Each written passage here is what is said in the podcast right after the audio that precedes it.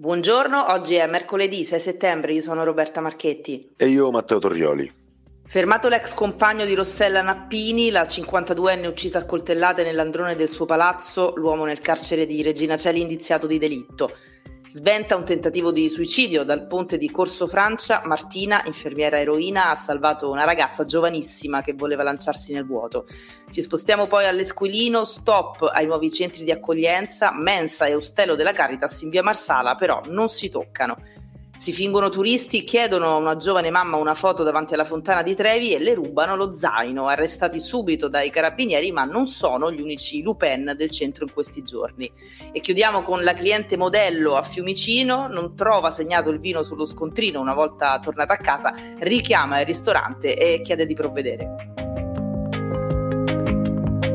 Roma Today, la rassegna stampa di Roma Today con Roberta Marchetti e Lorenzo Nicolini. Apriamo la puntata di oggi tornando a parlare del femminicidio di Rossella Nappini, l'infermiera di 52 anni, uccisa lunedì pomeriggio nell'androne di un palazzo in via Allievo a Montemario, dove viveva con i due figli e la mamma anziana. La donna è stata accoltellata e ritrovata senza vita, riversa in un lago di sangue da due studenti, anche loro residenti nel palazzo. Ci sono degli importanti aggiornamenti. Fin da subito era abbastanza chiaro che si trattasse di un femminicidio la scorsa notte, nel giro di poche ore, grazie alle testimonianze dei vicini di casa e di amici e parenti della vittima, è stato fermato un uomo un cittadino marocchino di 45 anni, operaio edile, che aveva avuto una relazione con Rossella Nappini. Indiziato di delitto è stato trasferito a Regina Celi. Dalle prime informazioni raccolte dagli investigatori sembra che la donna aveva tentato più volte di chiudere la relazione e che l'uomo non avesse mai accettato la sua decisione. Rossella aveva inoltre confidato anche alle amiche l'atteggiamento persecutorio dell'ex, ma non aveva mai denunciato gli episodi alle forze dell'ordine e anche i vicini di casa casa hanno raccontato di averli sentiti litigare spesso e di aver visto altrettanto spesso il 45enne in via Allievo. Gli investigatori si sono presentati a casa sua nel cuore della notte e l'uomo non ha opposto resistenza e non ha detto nulla davanti agli agenti. Ora si trova in carcere in attesa della convalida del fermo. Sono ancora molti i punti da chiarire in questo terribile femminicidio. Si cerca anche l'arma del delitto, un coltello che al momento non è stato ritrovato, coltello che il presunto assassino aveva portato con sé, motivo per cui gli viene contestata anche la premeditazione. Bisognerà ora capire se si è trattato di un agguato o di una lite degenerata. Gli inquirenti andranno avanti senza sosta con le indagini, interrogheranno l'uomo secondo le testimonianze delle persone più vicine a Rossella, però il quadro sembrerebbe molto chiaro e il post della sorella su Facebook è un pugno nello stomaco. Purtroppo questa volta non sono riuscita a salvarti, ha scritto, starai vicino a papà come volevi, riposa in pace, sorellina mia. Giovedì alle 19 all'ospedale San Filippo Neri dove lavorava Rossella Nappini ci sarà una fiaccolata per ricordarla.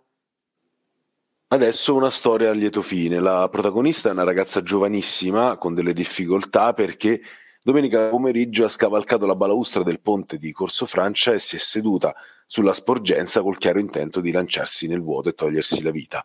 La ragazza aveva chiamato il telefono azzurro sfogandosi e manifestando le sue intenzioni, però alcuni passanti l'hanno notata e hanno chiamato il 112. Sul posto è intervenuta subito un'ambulanza del 118 e l'infermiera non ci ha pensato un attimo a scavalcare anche lei la balaustra per raggiungerla insieme all'autista del mezzo.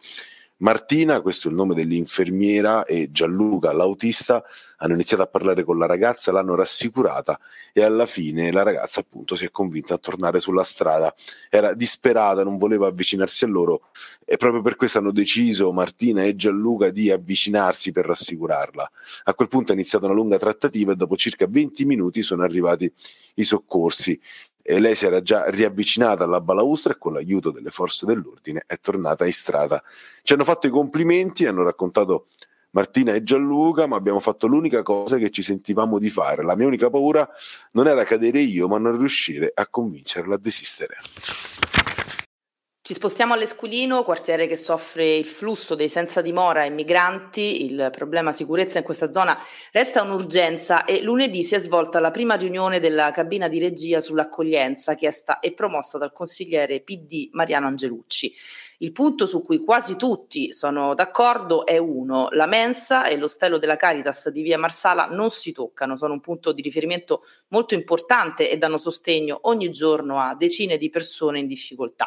Del resto ogni grande stazione d'Europa ha strutture del genere e Roma non può farne a meno, come ha sottolineato Angelucci. Non è prevista però l'apertura di nuovi centri di accoglienza. L'assessora alle politiche sociali Barbara Funari in questo è stata chiara e ha tranquillizzato residenti e commercianti della zona che denunciano rapine, aggressioni, consumo di droghe e situazioni di degrado in prossimità di abitazioni e negozi e eh, sempre la, eh, l'assessora Funari ha fatto sapere che neanche l'ex hotel Radisson Blue di via Filippo Turati, chiuso e sequestrato nel 2021, verrà utilizzato per questo scopo, come invece si vociferava da tempo.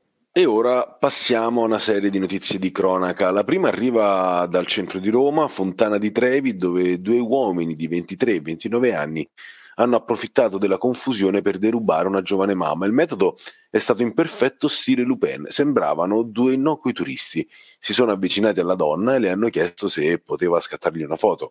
Appena si è distratta con il figlio nel passeggino, uno dei due ha afferrato lo zaino iniziando ad allontanarsi. Due carabinieri nella piazza hanno notato la scena e sono subito intervenuti arrestando i due borseggiatori. E un altro Arsenio Lupin è stato arrestato in un hotel del centro storico a Via della Vite. L'uomo, un 45enne senza fissa dimora, si è finto cliente, è entrato nella hall e ha rubato lo zaino di un tarista brasiliano che stava facendo il check-in alla reception. È uscito poi indisturbato, ma una volta fuori, nei pressi dell'hotel, c'erano i carabinieri che insospettiti lo hanno bloccato. Lui ha provato a scappare dicendo di essere in ritardo per andare in aeroporto e a quel punto hanno scoperto l'aria furtiva che è stata poi riconsegnata al proprietario che non si era accorto di nulla. Ci spostiamo quindi all'Eur dove un 22enne romano nella notte tra sabato e domenica ha allontanato quattro persone ubriache che all'uscita da una discoteca latinoamericana stavano pesantemente infastidendo la fidanzata. Sembrava finita lì, ma quando la coppia è andata a prendere la macchina sono arrivate alle loro spalle con un'auto a tutta velocità. In tre sono scesi e hanno colpito il ragazzo. Quando è finito a terra hanno continuato a, a colpirlo con calci e pugni finché l'unico del gruppo rimasto in macchina ha provato a investirlo senza riuscirci. Al pronto soccorso la coppia ha denunciato tutto e ora le forze dell'ordine sono al lavoro per ricostruire quanto accaduto e risalire alla gang. Il laghetto di Tor si sta prosciugando. Si tratta di un bacino d'acqua artificiale nel cuore del parco dato in concessione da Roma Capitale alla Boreale SRL, che in cambio della gestione dei locali, tra cui anche noti ristoranti e cocktail bar di Roma Nord e un asilo nido, ha in carico la manutenzione periodica del parco, quindi compresa quella del laghetto, che sta però scomparendo.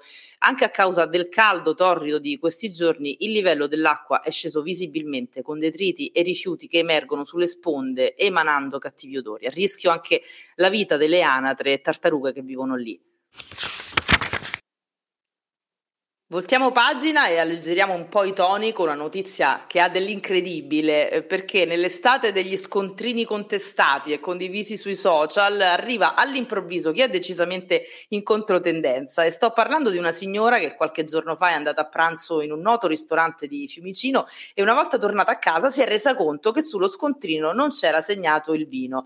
Che ha fatto quindi la signora? Ha telefonato al locale per chiedere come poter eh, rimediare, quindi se fare un bonifico o tornare a a portare i soldi. Lo ha raccontato sui social il titolare del locale, lo chef Daniele Usai, che colpito dall'onestà di questa donna ha deciso di offrirglielo il vino e le ha dedicato anche un post sui social in cui la ringrazia per questa ventata di aria fresca e positività. Sicuramente un gesto che i ristoratori oggi non, non, non si aspettano proprio tutti i giorni. Però mi viene in mente, Matteo, che forse da domani, dopo, dopo, aver sentito questa notizia, tutti proveranno a chiamare i ristoranti dicendo di non aver pagato il vino.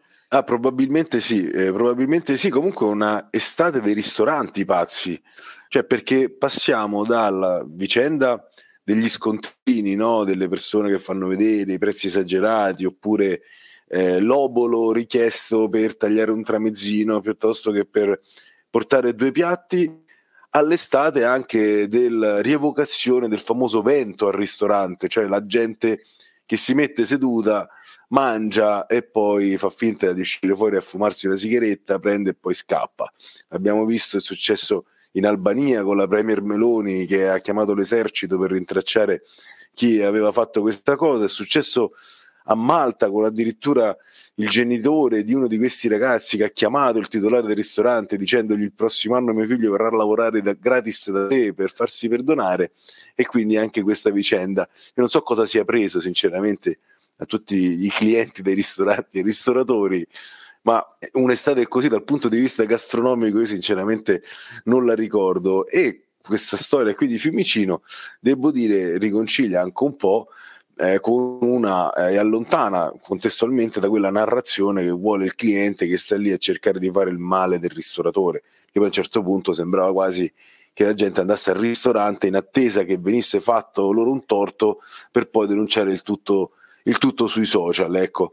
Ehm, dall'altra ci metto poi i ristoratori poverini che con questa storia delle recensioni, eccetera, e i social rischiano di vedere chiuse delle attività o veramente massacrate a livello di opinione pubblica per dei fatti obiettivamente di poco conto. Sì, ultimamente si è scatenata questa vera e propria guerra tra ristoratori e clienti sui prezzi, sul servizio e quindi i ristoratori hanno, diciamo così, l'arma dello scontrino dalla loro che però poi gli si ritorce contro perché come abbiamo visto quest'estate poi lo scontrino viene spiattellato sui social e d'altra parte i clienti sono pronti con eh, la recensione impietosa, quindi è una lotta fino all'ultimo colpo.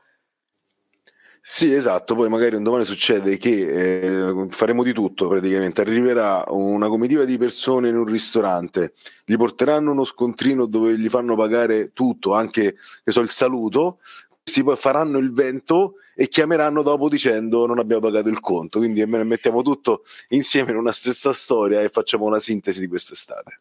Chissà poi se, se, il vento è una tradizione nata a Roma, perché sicuramente il modo di dire è romano, no? famo il vento, non credo che in altre città si, si usi, magari è, è, nato proprio qua, chissà, tra i vicoli di Trastevere. Potremo approfondirlo nelle prossime puntate, effettivamente, questa cosa.